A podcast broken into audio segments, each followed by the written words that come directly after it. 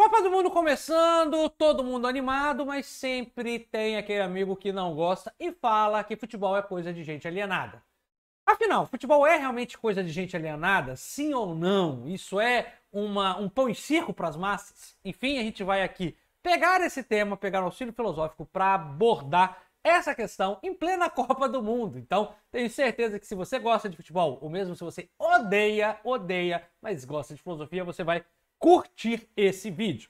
Então, esse é o vídeo que eu, foi uma sugestão de um membro aqui do canal, o Pedro Guimarães. Então, eu vou aqui fazer uma dica, uma sugestão para você também que está vendo. Então, se você quer, quer é como o Pedro e quer ter, ser, ter seu vídeo feito, um vídeo feito só para você, exclusivo para você, dedicado a você, é só se tornar membro aqui do canal pois, deixando a sua sugestão, eu faço um vídeo para você, como esse que eu estou fazendo para o Pedro, sobre Copa do Mundo, futebol e alienação.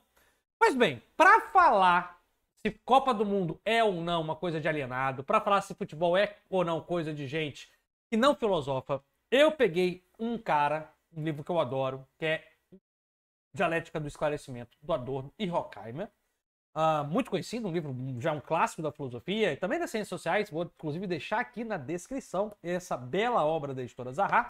Mas vamos lá. E aí, o Adorno e Horkheimer, eles têm dentro do livro um, um conceito muito interessante, muito uh, discutido, que é o conceito de indústria cultural, o esclarecimento com mistificação das massas. Mas vamos lá. Para entender e para responder se o futebol é ou não uh, uma alienação, se futebol é não o ópio do povo, a gente precisa entender aqui três conceitos relacionados à ideia de cultura. Cultura. Então vamos lá. Nós já podemos dizer de pronto que existem três níveis de cultura: a cultura da elite, a cultura popular e a cultura de massa. Então foque nisso: cultura de elite, cultura popular e cultura de massa. É claro que o limite entre esses três níveis de cultura, ele não é muito bem delimitado. Ele não é ali firmado, rigidamente delimitado como uma fronteira entre um país e outro. Não é bem assim. Mas eles servem como três conceitos norteadores. Vamos aqui falar do que é o conceito de cultura de elite, que eu tenho certeza que você já sabe. Por exemplo, cultura de elite se refere àquela, muitas vezes considerada alta cultura, a cultura realmente consumida pelas classes mais ricas uh, de, um, de um país, por exemplo, ou de uma nação. Vamos lá, por exemplo, a alta cozinha, uh, que a gente chama, todo mundo aqui já viu programas como Masterchef na vida. A alta cozinha, por exemplo, diz respeito à cultura de elite. Por quê? Porque, obviamente, não, são, não é toda a população uh, que surge ali. É claro que muita coisa presente hoje na alta cozinha vem da cultura popular, vem do povo ali. Por exemplo, você pode fazer uma feijoada que é, como a gente vai ver, uma coisa da cultura popular, adaptada para alta cozinha, com ingredientes nobres e tudo mais. Mas a cultura uh, de elite, ela tem essa coisa de ser limitada às elites. Né? O próprio uso de talher uh, corretamente, as regras de etiqueta, tudo isso faz parte de uma cultura que existe, obviamente, mas é uma cultura voltada única e exclusivamente, praticamente, para a elite. Muitas vezes é importante dizer isso, uh, nós, é que eu me incluo pobres, né? Que não fazemos parte da elite, tentamos plagiar a cultura da elite de uma forma ou de outra. Por exemplo, quando a gente usa um, uma roupa, alguma coisa uh, muito parecida né, com, com a coisa das elites.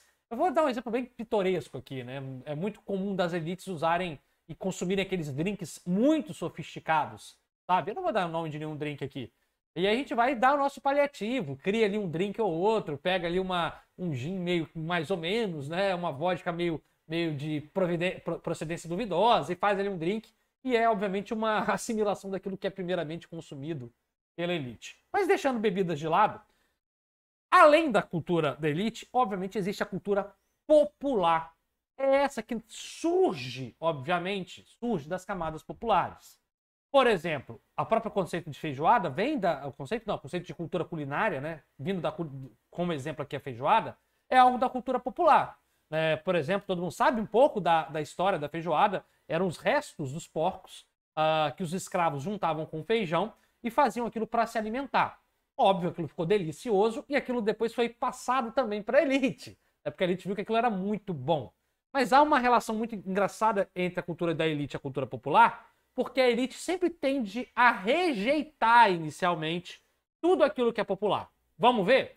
Por exemplo, a feijoada. A feijoada, inicialmente, ela foi completamente rejeitada pela elite. Aquilo era comida de pobre. Rico não comia aquilo.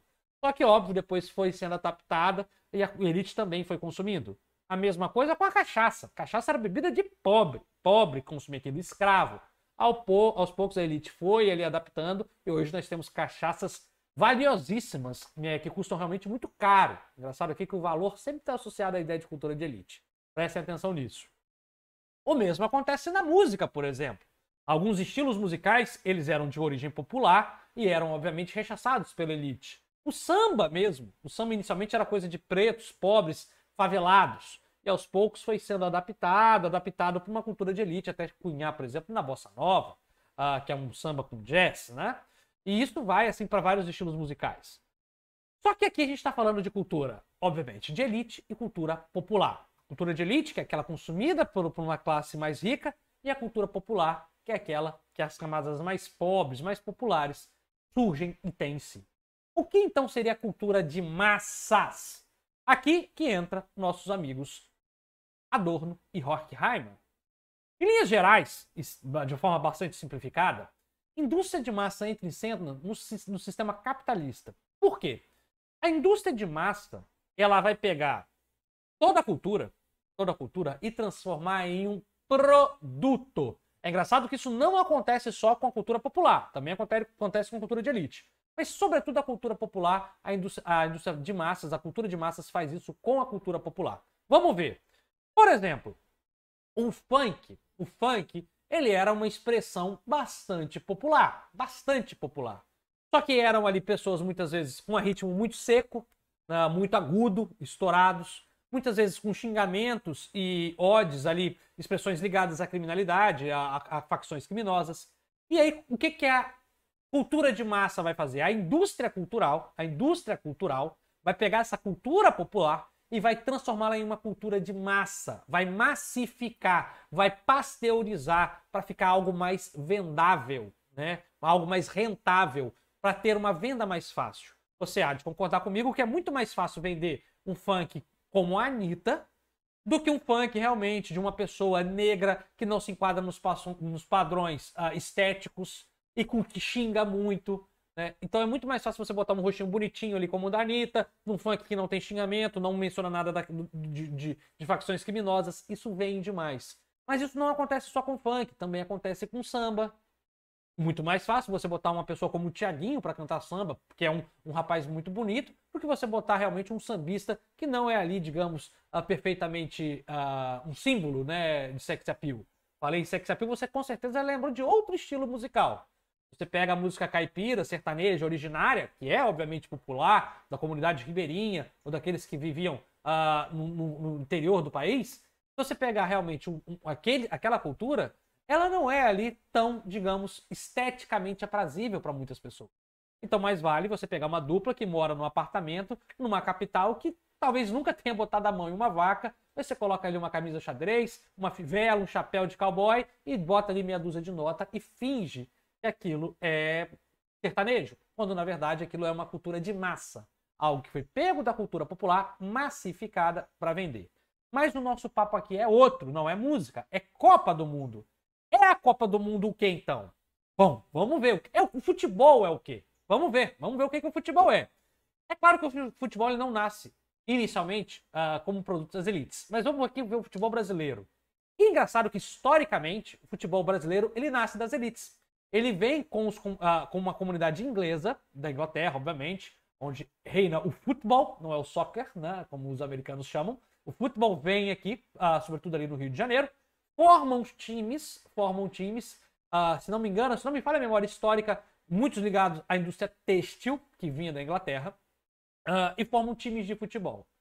Logo, os trabalhadores das fábricas também começam a praticar o futebol, né? o futebol inglês e aquilo fica se torna extremamente popular no começo do século XX no Brasil. Claro que quando se torna popular, mais popular no Brasil, as elites acabam se afastando. Vão ali se dedicar ao remo, à canoagem, depois, mais tarde, ao tênis. Veja bem, não estou aqui criticando esses esportes. Eu estou dizendo que isso foi um movimento histórico das elites.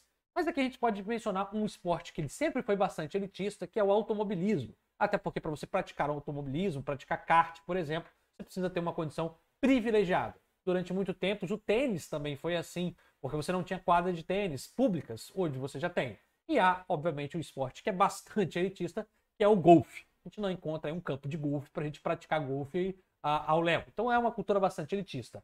Ao contrário do futebol, que você pode praticar uh, em praias, em praças, em qualquer lugar você rola uma bola você pratica ali o futebol, né? O, futebol brasileiro, né? A brasileira. Tudo bem? Então vamos ver aqui o que, que acontece. Ele nasce elitista, uma cultura da elite, ele se transforma em algo popular e o que, que acontece então? O futebol ele vai se tornar uma cultura de massas.